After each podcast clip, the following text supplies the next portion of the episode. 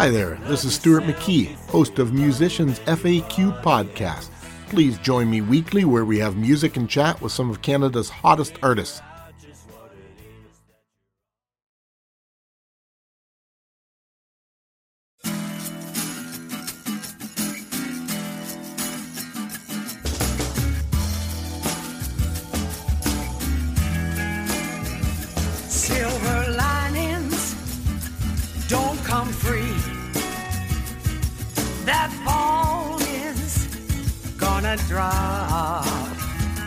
I'm not sure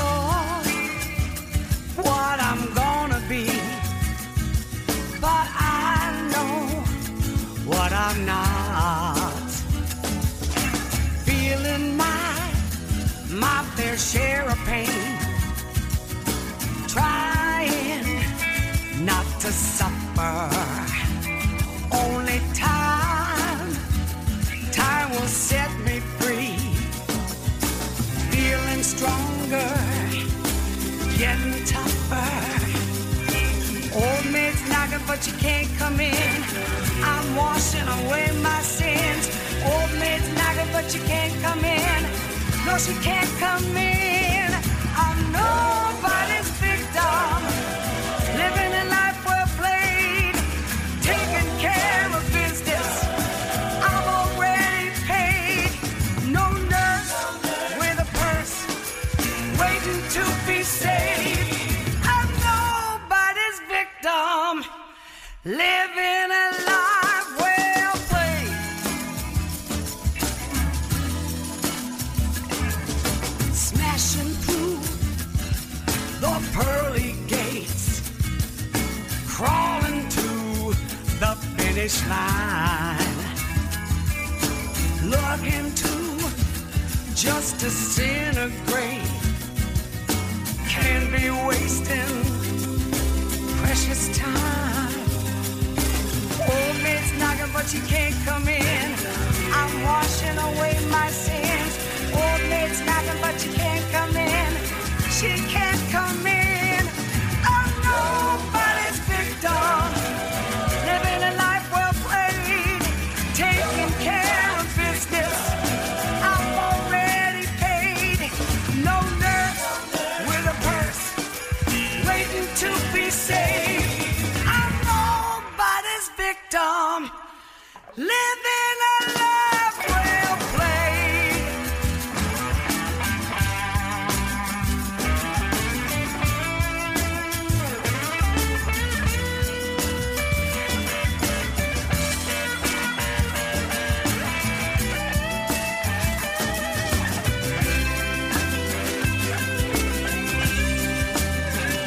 All that old maid's knocking, but she can't come in.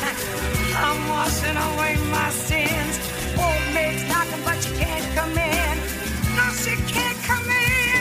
'Cause I'm nobody's victim, living a life well played, taking care of business. I'm already paid. I'm no nurse with a purse, just waiting to be saved. I'm nobody's victim, living a life well played, well played, living a life well played. Nobody's victim, living a life well played. Nobody's victim, living a life well played. That was Cheryl Lescombe with Nobody's Victim. Cheryl just happens to be my very special guest this week. My name is Stuart McKee, and this is Musicians F A Q.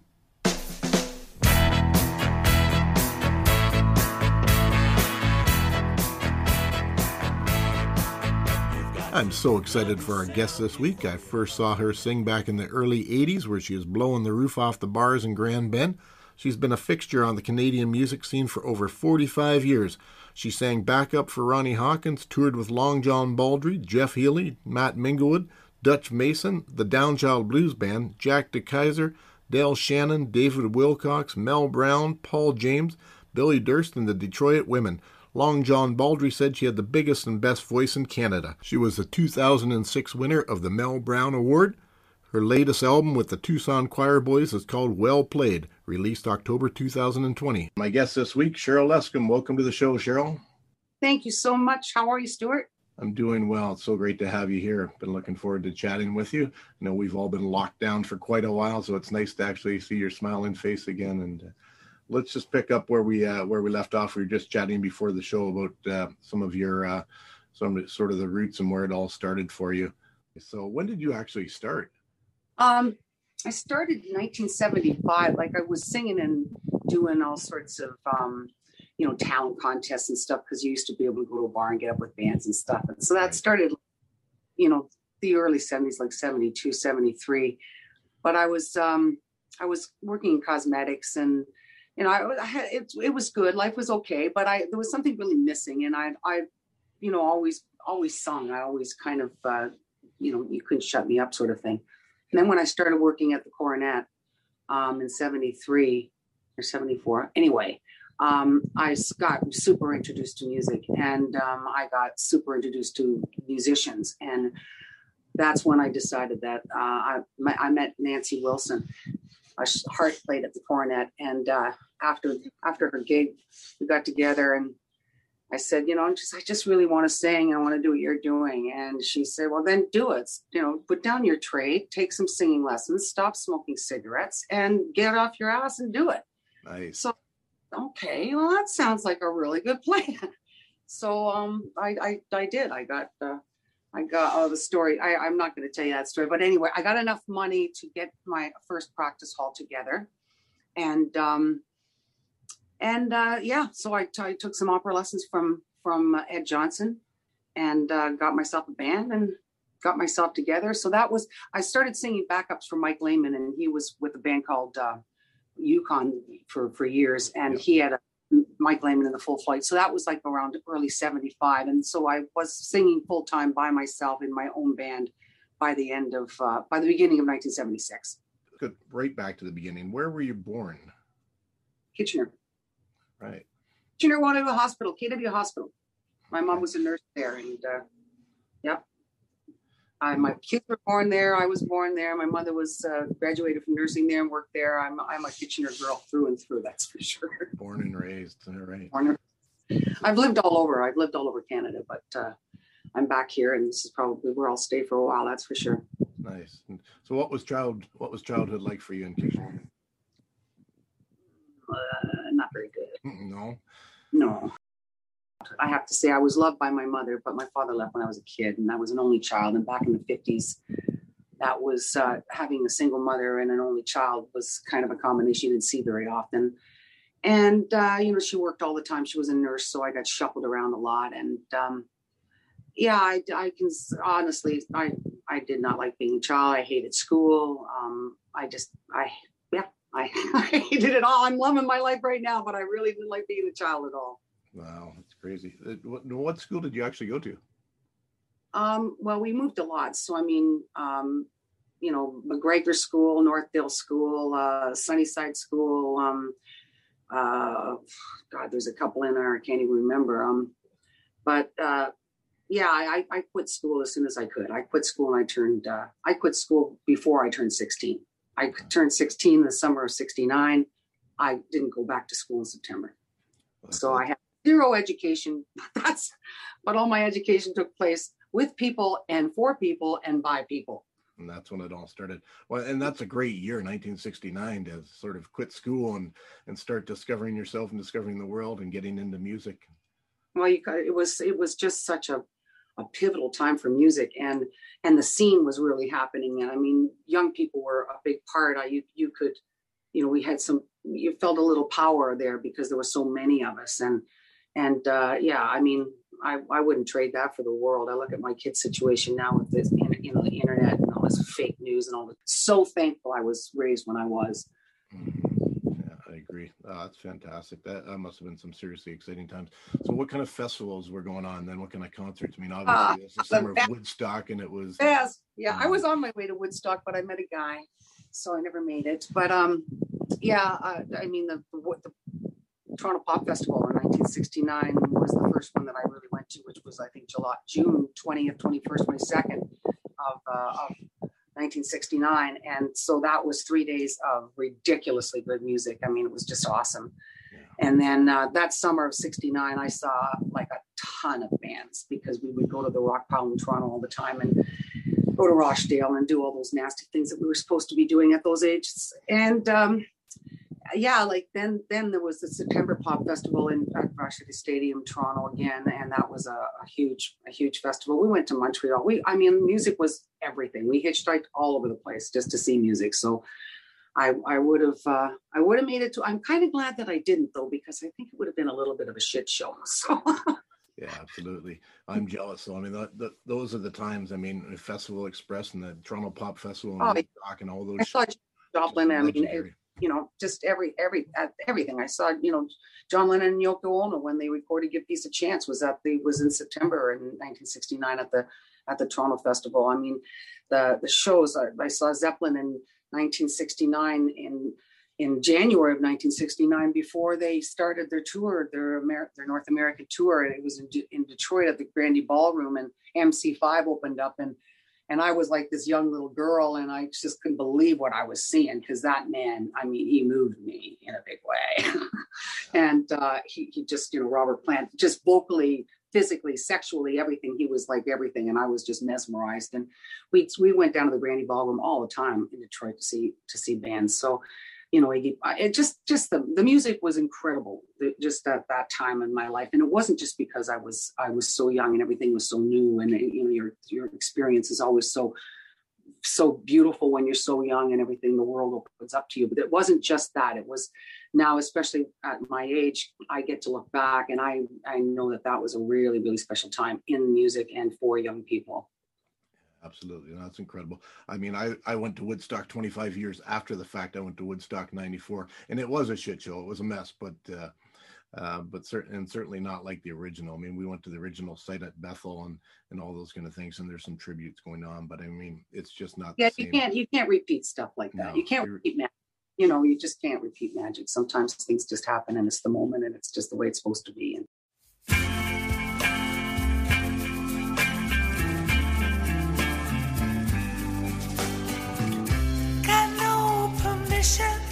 didn't need no master plan to take that baby boy, turn him in to a man.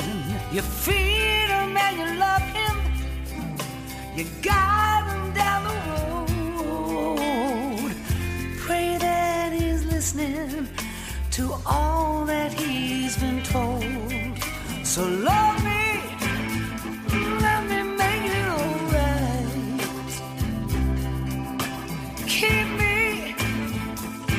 Some of your time, I want you to shine,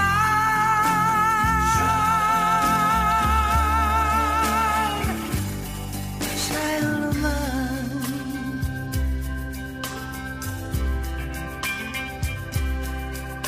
And my days are numbered, yours have just begun.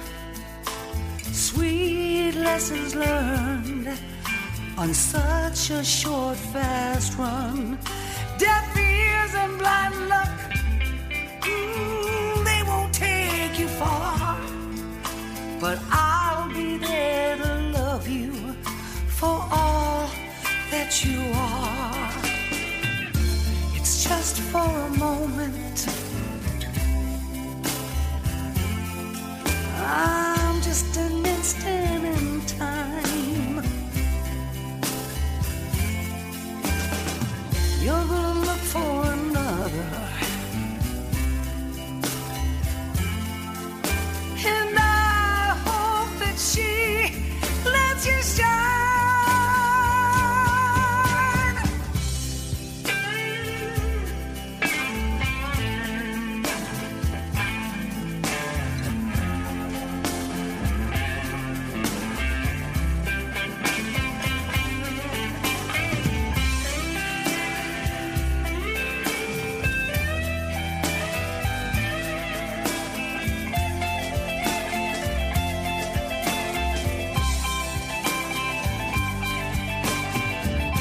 It's just for these moments, this instant in time. You're gonna look for another, and I hope that she lets you shine.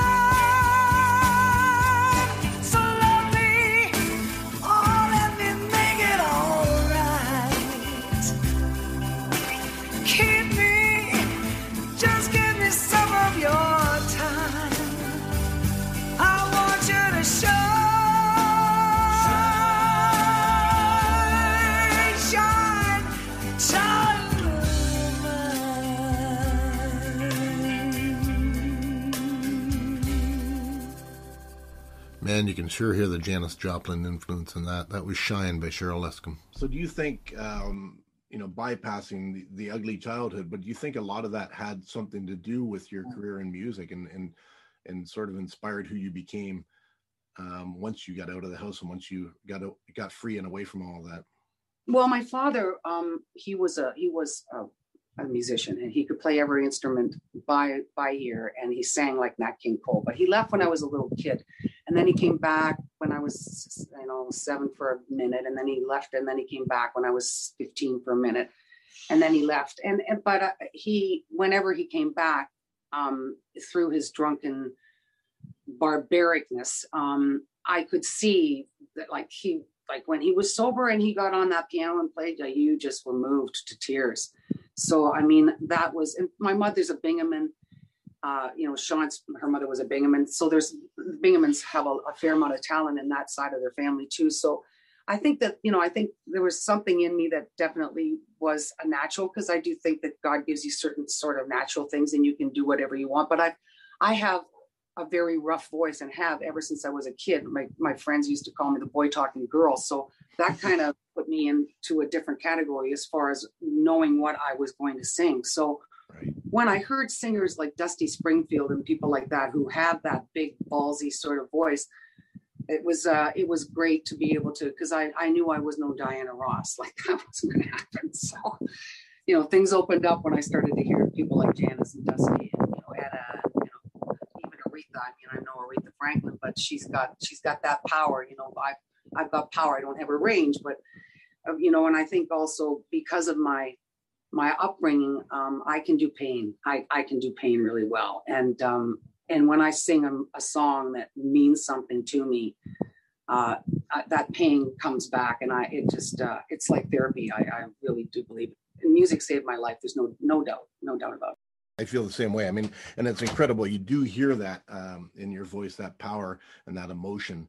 Um, and I think that was, you know, that voice is certainly the the perfect delivery system for everything that you'd experienced uh, when you were younger. And that's, you know, yeah. thank, God, thank God that you have that voice.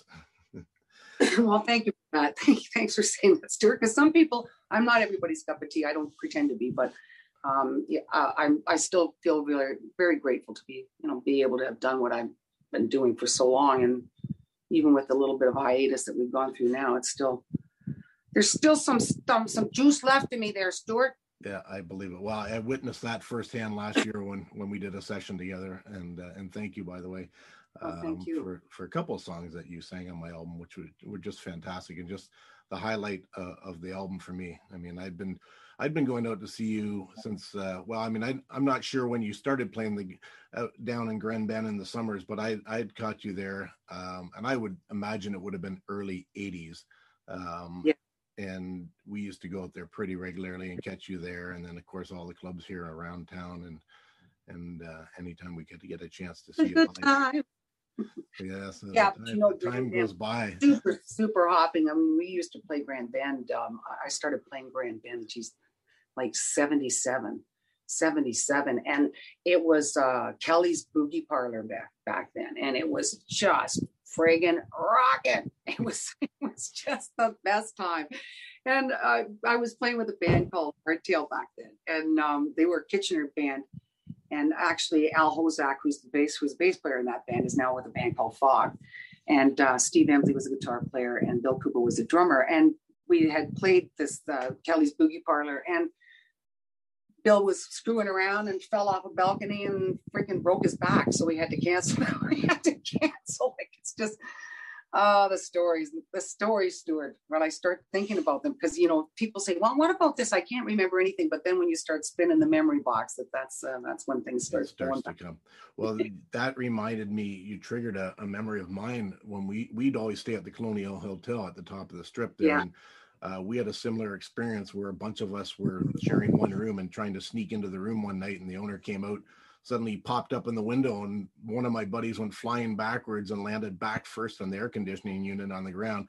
Didn't do any serious damage, didn't break his back. We thought at the time maybe he had, but we had literally had to sort of sling him over our shoulders and run. It was just craziness back then. But yeah, I mean, things, things. I wonder, changed. How did we make it alive, Stuart? I know. Well, I mean, unfortunately, a few of our friends, uh, I, I know a few of my yeah. friends that didn't, and I'm sure you no, did the same thing. We all I'm, did, but uh, for yeah, sure, we're but, lucky ones. But very lucky, and, and scares the crap out of me that, uh, you know, I have a, a, a son that's going to be a teenager soon, and uh, soon be out in the world experiencing a, a lot of the same things that we did, but uh, hopefully he has more sense than I did. But is he, does he have a passion? He does. I mean, he, he does have the music thing, but he's, you know, like a lot of kids today, he's more into the, the video games, and Uh, although he's the one that got me on TikTok, and, you know, he's the one that's been doing my TikTok videos for me too. So he's, he's got some pretty good insights and pretty good awareness on, on how that whole social media thing works.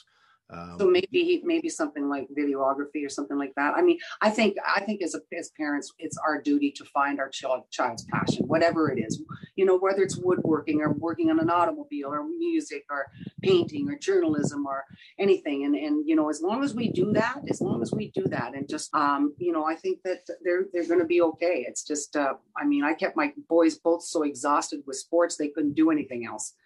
And nineteen, man, they are busy in the brain and every other part of their body. So they have to be exhausted. So, I mean, you know, anyway, just throwing it out there.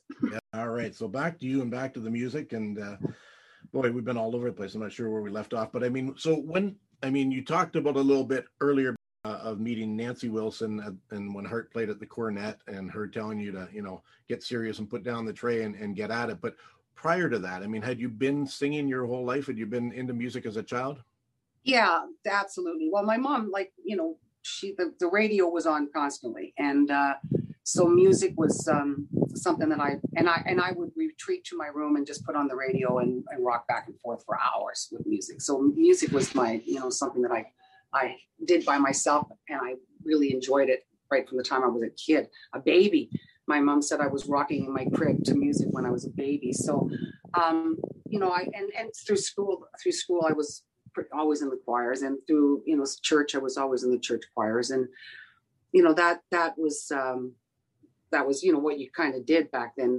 As far as music, there wasn't an awful lot, especially for young people. There wasn't any, you know, any, I took piano lessons and stuff, but that, but then, you know, then this, the, the mid sixties happened, and the, the, the girl groups, and, you know, a lot of stuff, uh, like, you know, by sixty-three, things were starting to really open up. And I was ten at that time. So that's uh, that's really a, a pivotal time for for music, especially, you know, because there was nothing on T V.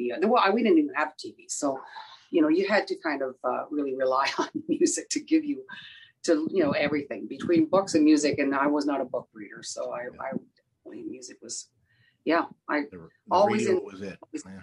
The radio was it. And then, you know, radio was the only thing back then. I mean, we didn't have a hi-fi, and we could never afford records or anything like that. So, it, yeah, it was uh, a big part of my life. They, you can, I can pin, pinpoint summers like, you know, oh, that song came out in like the summer of fifty-seven. And I mean, I was only a little kid, but I can still remember certain songs from certain times more than I can probably remember my friends from certain times. I'm exactly the same way. There's certain songs that bring me right back to a year, uh, to a summer, yeah. to, you know, to a place in time or somebody I was hanging out with. Absolutely. Now, what was yeah. the first, was there a first song that really grabbed you? Well, I think the, you know, um, like the Beatles, you know, of course, like the, that Ed Sullivan show was, a, a, you know, a mind blower. But before that, I mean, the girl group started coming out. So I, my my cousin was a couple years older than me, and she had a record player, and she had records. So I would go over to her house, and she would play me all the Girl, the Ronettes, the Supremes, all the a lot of the stuff from the early sixties. So I think that um, I, I think that, you know, the first song that really struck me was, um, you know, like the Do Run Run song, or, you know, um, one of the girl group songs, And Then He Kissed Me, or, you know, one of those songs that's with all those thick harmonies and those beautiful vocals. That's, uh, I, yeah, that was, uh, I could listen to that stuff. And still to this day, I never get sick of that stuff ever. Yeah, me too. It's, it's great. It's absolutely timeless. Um, so do you have a favorite singer? Um, I have, really uh, well, several, like, probably. Yeah, for me it was, uh, you know, Dusty Springfield and Etta James and Aretha Franklin and Janis Joplin. Um, uh, you know, the, I liked the ballsier. I wasn't, I wasn't into Olivia Newton-John, and you know, right. But I really did like the girl, because I mean, even even um, Ronnie, what, what, uh, I'm losing my mind here, from the Do Run Run song, Ronnie, Ronnie, uh, Ronnie Spector. Ronnie Spector. Uh, I mean, she she had a powerful voice too. You know, so those those vo- vocals are are my favorite. I, I really like a, a big a big voice. Right. So, and then what was the first time that you sang in public, aside from the choirs and schools? What was the first time you got out as a band or a solo performer? Uh, like it was an open like mic or jam go, night or? Yeah, jam nights were big. Um, I I used to go to all the jam nights and the talent contests and. Um, But when I was started, when I worked at the Coronet, uh, I would get, I got up on stage with Del Shannon and a couple of people that, you know, just, just because they, you know, said, hey, because I'd be walking around uh, on serving all my customers, singing every song to this. So it got to the point where they, you know, I got invited up on stage a few times. But I think that that's when, um, when, I, when Ann told me that, I just thought, you know, yeah, that's what I'm going to do. So they had, they had, uh, They had wet t-shirt contests down at the Coronet at the time. So I won and I got some money. I got nice. myself, I got myself started.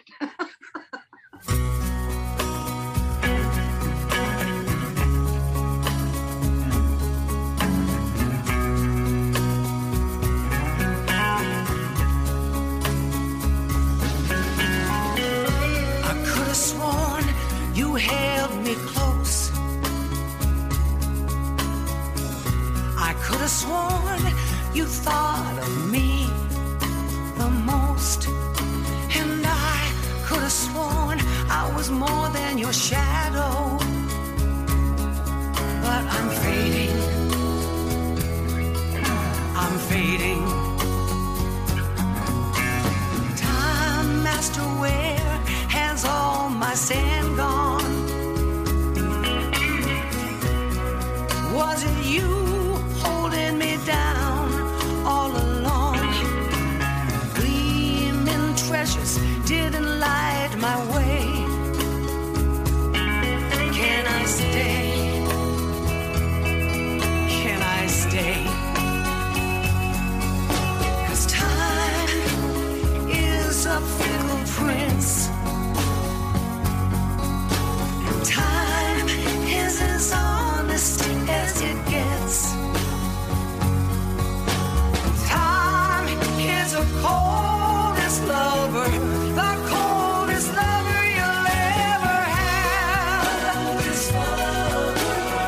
coldest lover you'll ever have.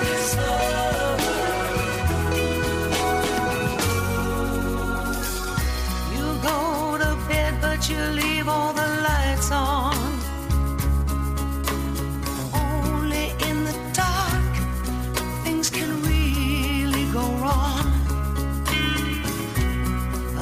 Cries, pretty lies.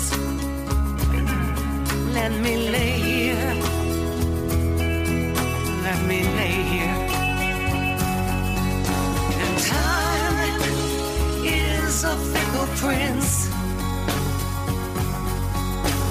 Time is as honest as it gets.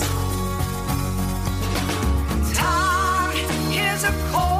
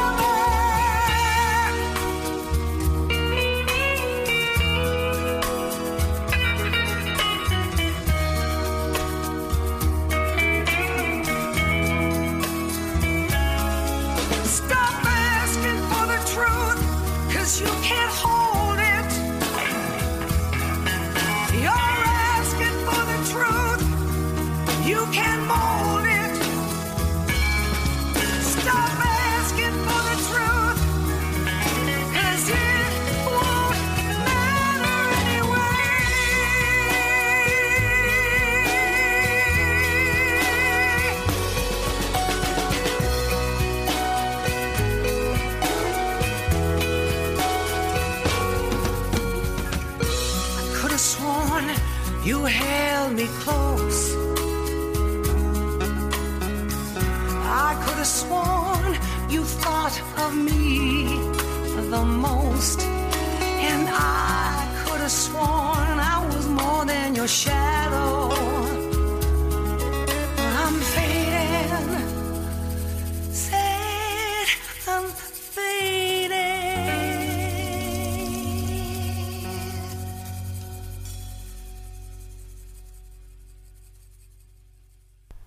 Oh, I just love that one.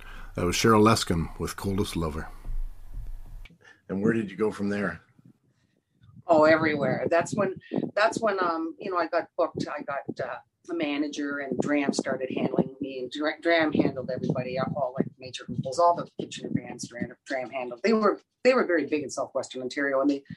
Uh, so I started going on the road, and you know, had several different bands by the time the eighties came around, uh, and then you know, getting to work with Long John Baldry was uh, a real thrill, because I was madly in love with that It Ain't Easy album. Like, that was uh, one of my favorite albums of all time. And when he uh, came to the Coronet, and I wasn't working at the Coronet at that time, I, we were opening up for him. My band was opening up for him. And um, he, Kathy had, Kathy had gone to jail, his backup singer, and um, Kathy McDonald.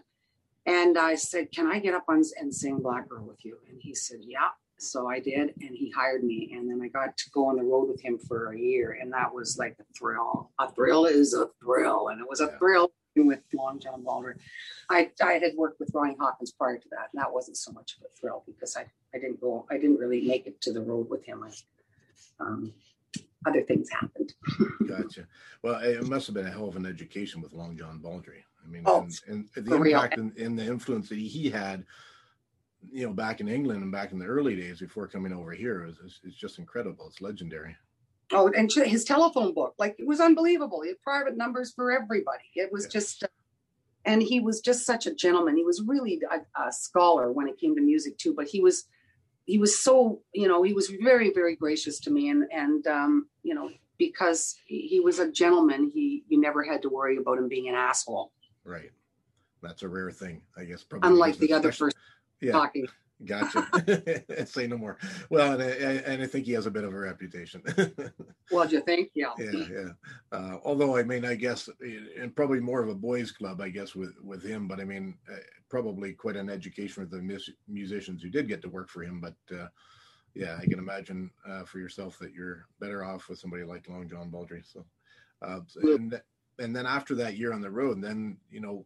Did that inspire, were you doing other work in other bands and backup, or what finally inspired no, you to say, I can go solo?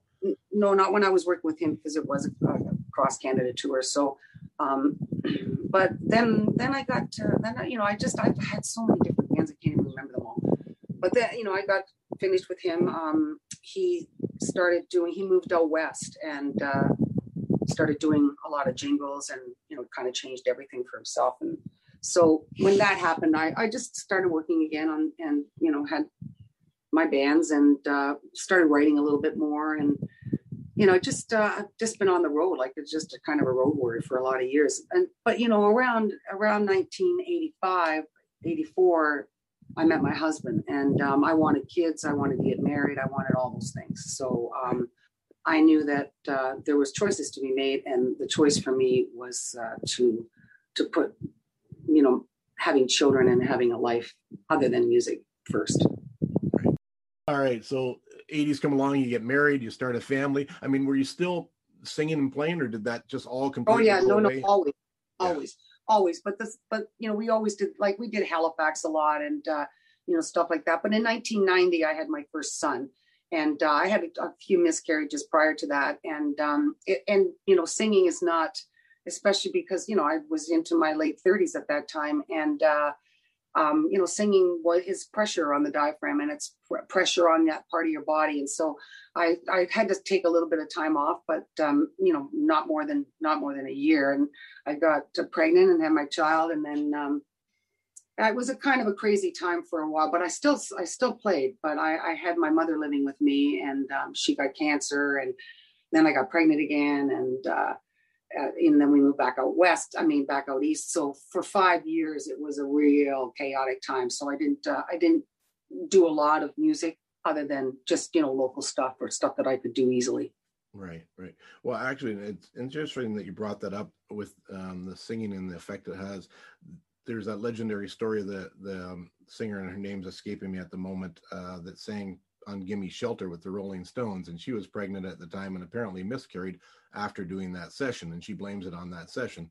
No, for sure, for sure. It's, it's you know, yeah, oh, it's, it's down there, you know, and yeah. it's, uh, yeah, it's, and especially, you know, as you get up, what what was her name? Mary, what, what was her yeah, name? Mary, I was going to say Mary Shelley, but I don't think it's Mary, um, anyways. We she was could, awesome, anyway. We I could just quickly did, Google she, that, yeah.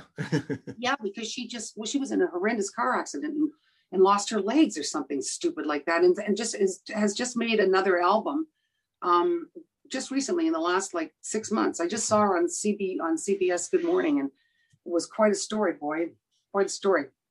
Yeah, I was just uh, reading a similar story, I think, a few months ago, and I mean, because her name comes up a lot, and there was somebody, Mary, Mary Clayton. Mary Clayton, that's what it was. Yeah, thank you. And uh, I mean, there was somebody had isolated the vocal track on that uh, recording years ago, and that started becoming sort of a viral thing. And just hearing her singing it a cappella was incredible.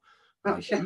But even the breaks and, I mean, the cracks in the voice and things like that, uh, which always kind of get buried in the mix. But I mean, I think that's what made it real and made it authentic. I mean, it wasn't necessarily that that crystalline voice that you're talking about, like with Diana Ross or somebody like that. But there was just that realness and that rawness and that power that uh, is unmatched. A lot of feel, a yeah. lot of feel. And you can't get that without without having a couple of cracks. But you know what? She never sang a bad note.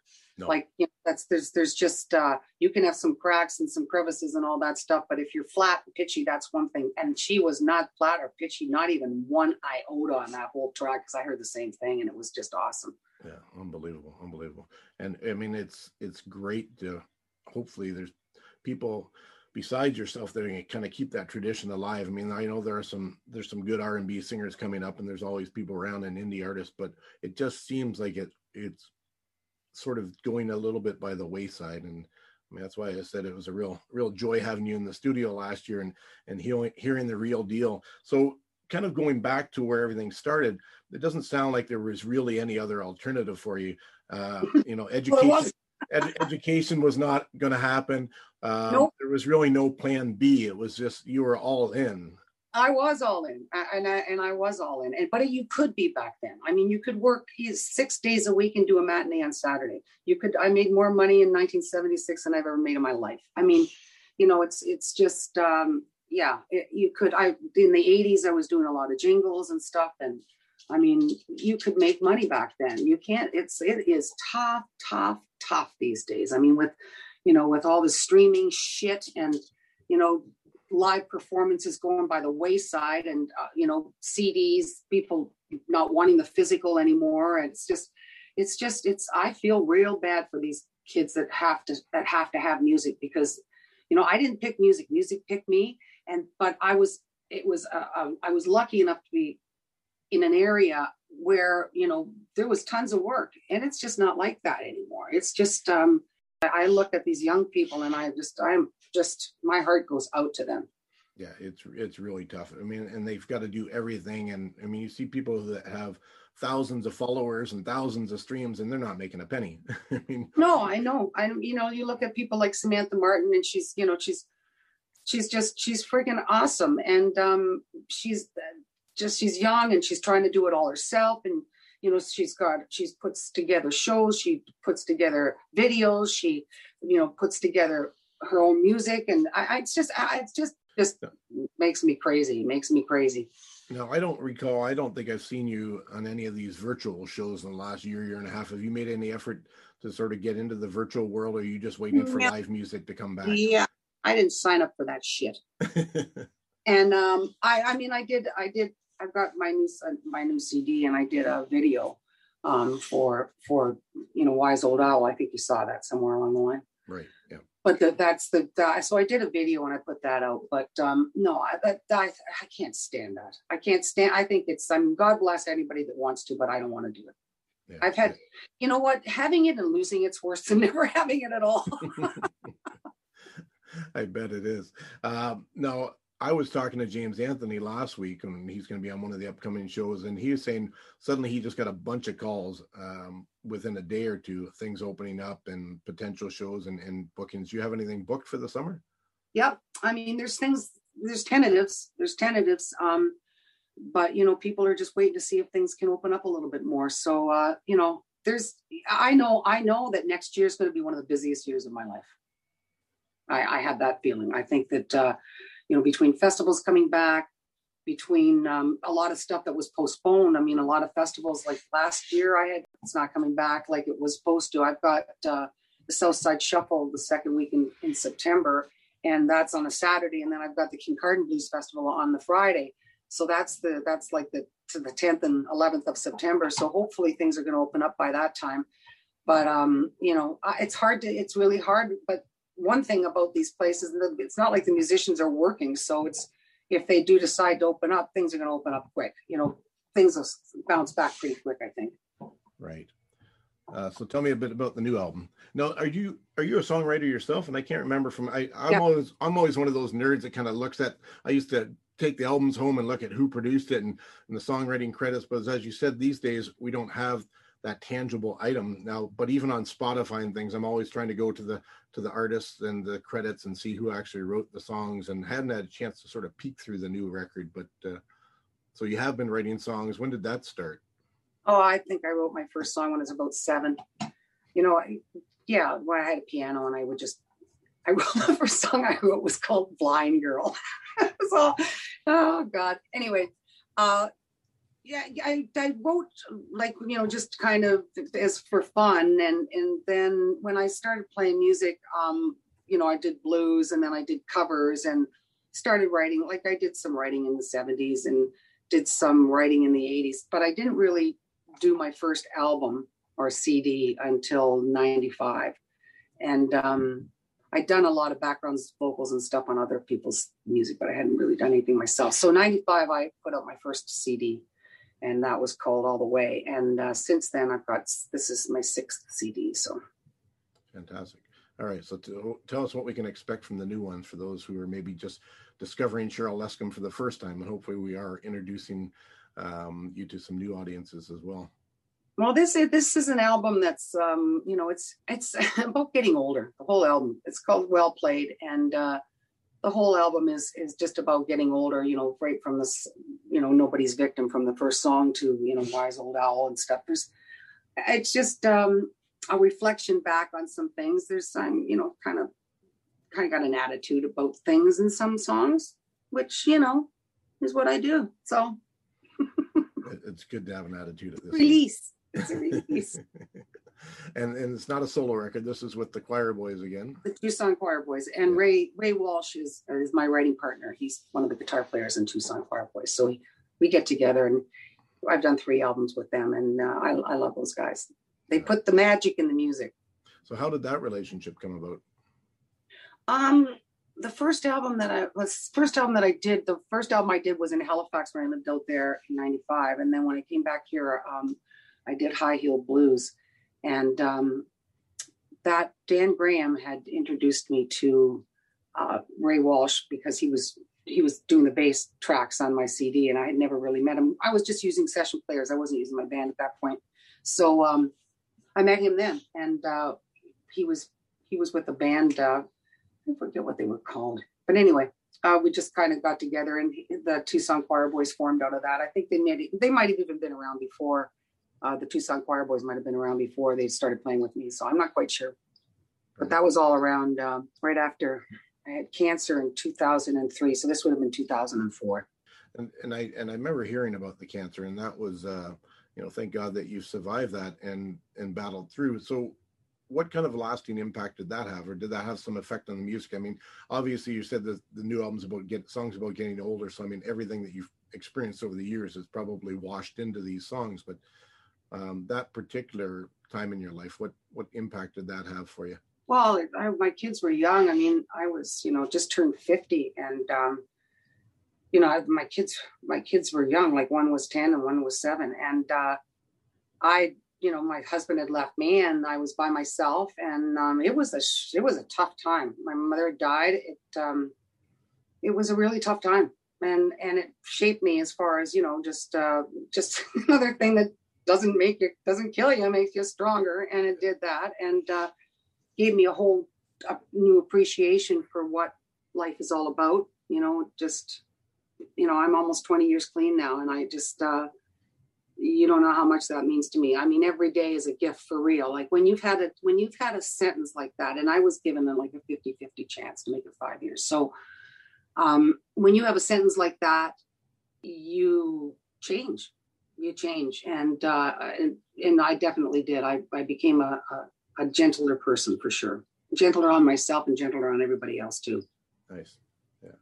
Yeah. That, that's great. Well, and I mean, certainly, with everything you described that year, um, there's enough fodder there to certainly put together several blues albums. And I mean, legitimately, legitimately, you you come by that uh, honestly, I guess. Honestly, yeah, I really have. There's no faking it going on there.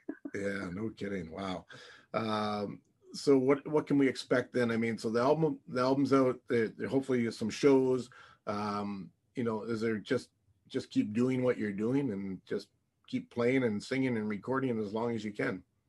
I'm, I'm hoping to. I mean, I'd, I'd like to go out on a high note. I don't know what that high note's going to be.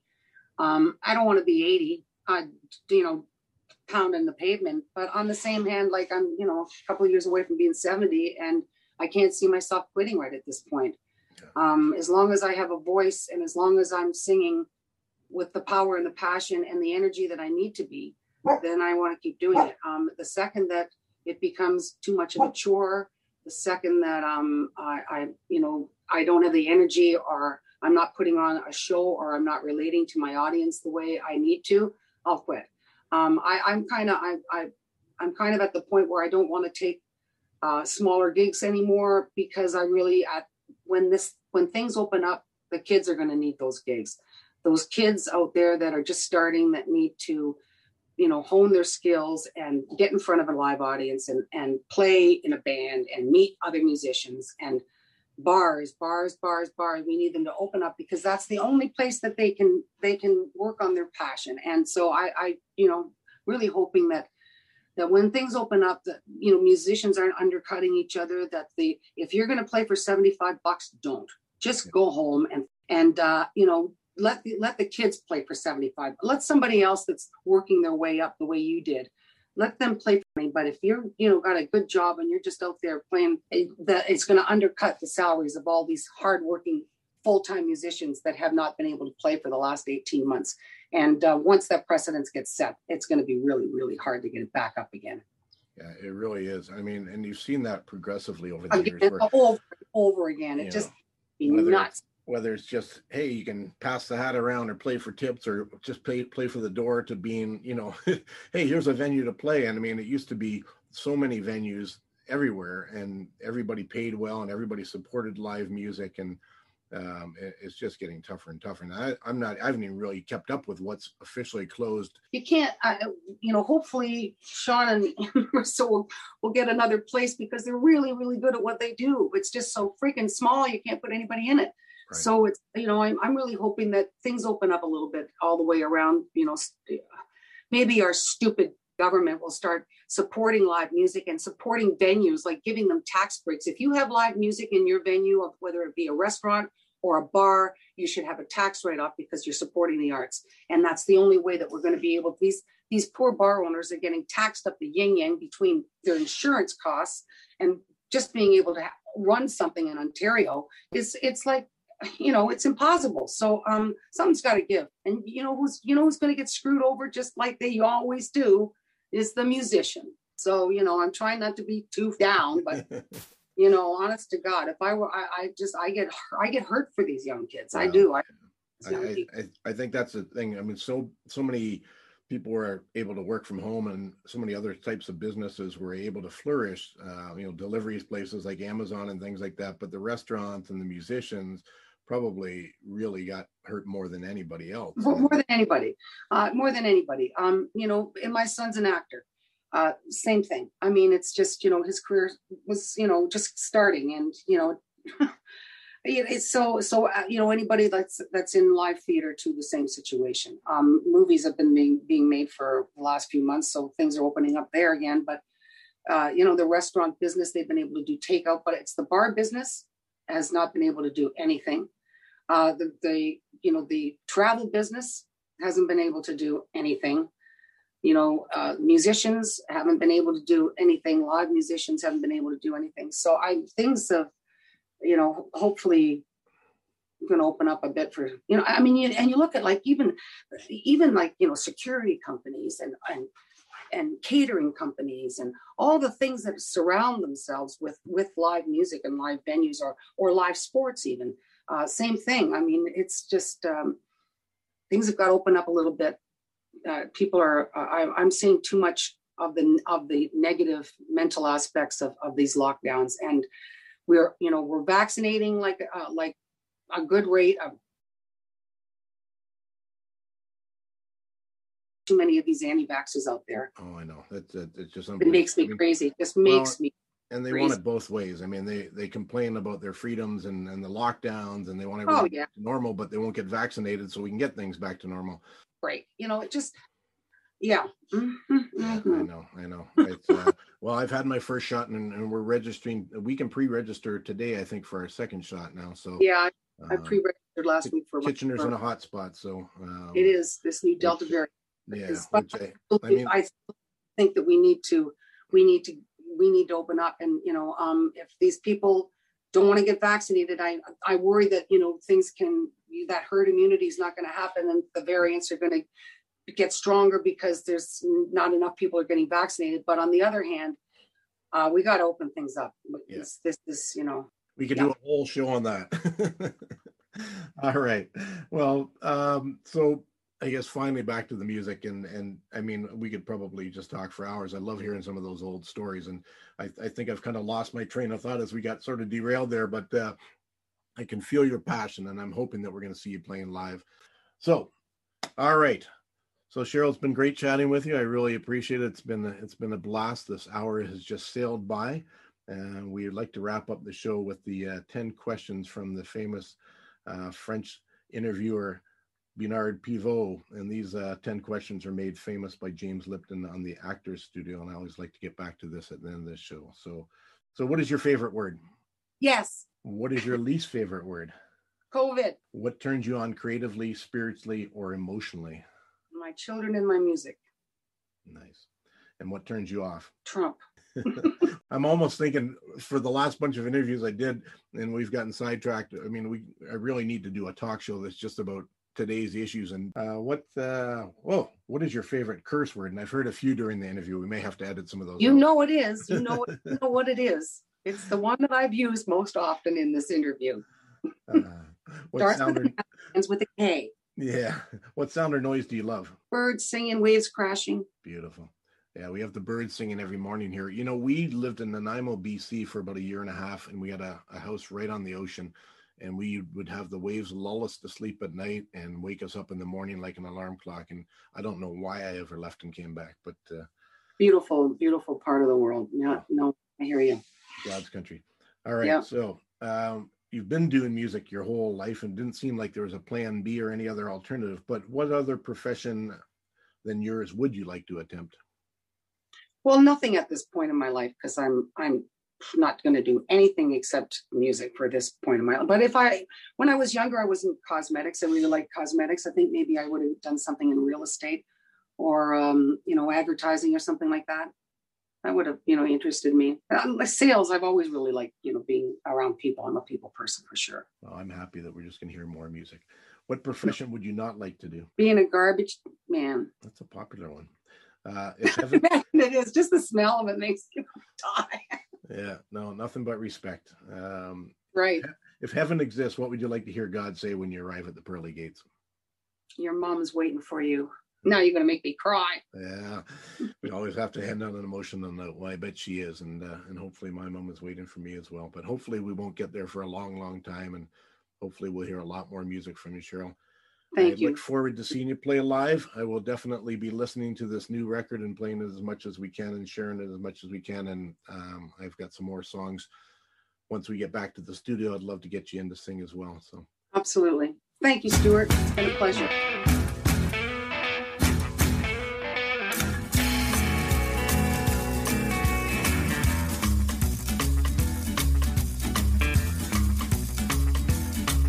He likes it when I'm feeling low, and the blues way down on me. He doesn't want me for his own. He wants me to be free, sacrificed, and now it's come.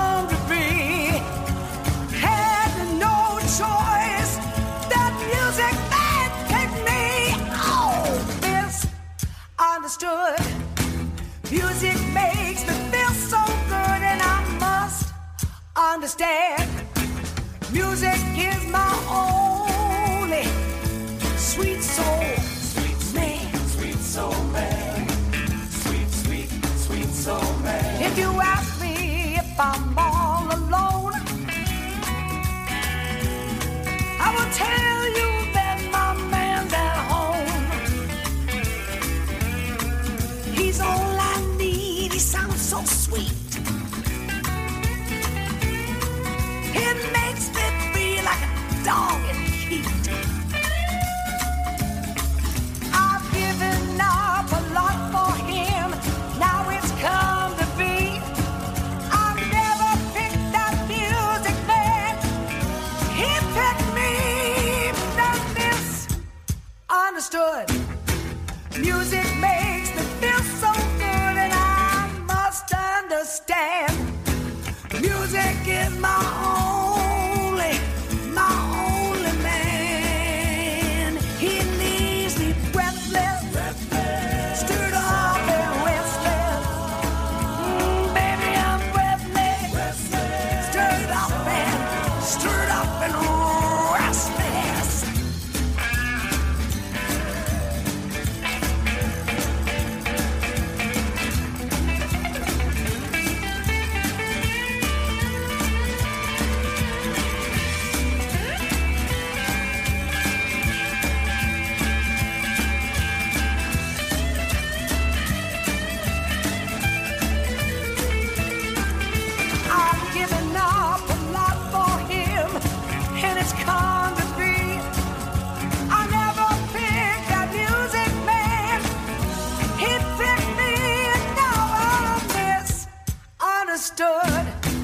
Music made me feel so good.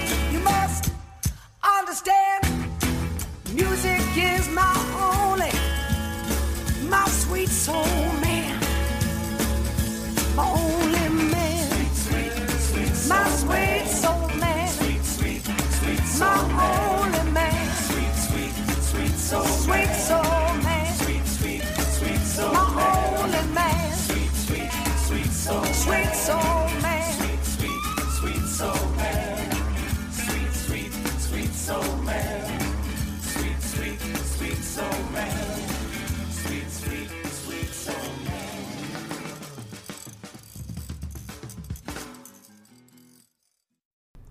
Well, I sure hope you enjoyed that interview with Cheryl Lescombe as much as I did, and the music as well. Hopefully at some point in the not too distant future, I'll be able to release the full unedited version. But as this is a morning show, we had to go with the version that you hear. So Cheryl had a lot to say, and she still has a lot to say musically as well. And it's great to have her on the show. We look forward to many, many more years of Cheryl and her music. Thank you for tuning in. My name is Stuart McKee, and this has been Musicians F A Q.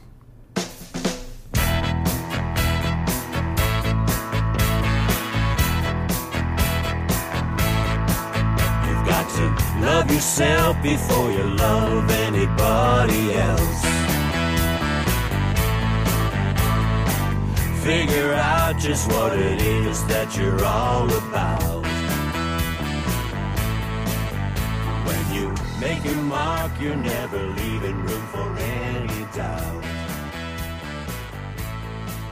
And so you find another who you just can't live without.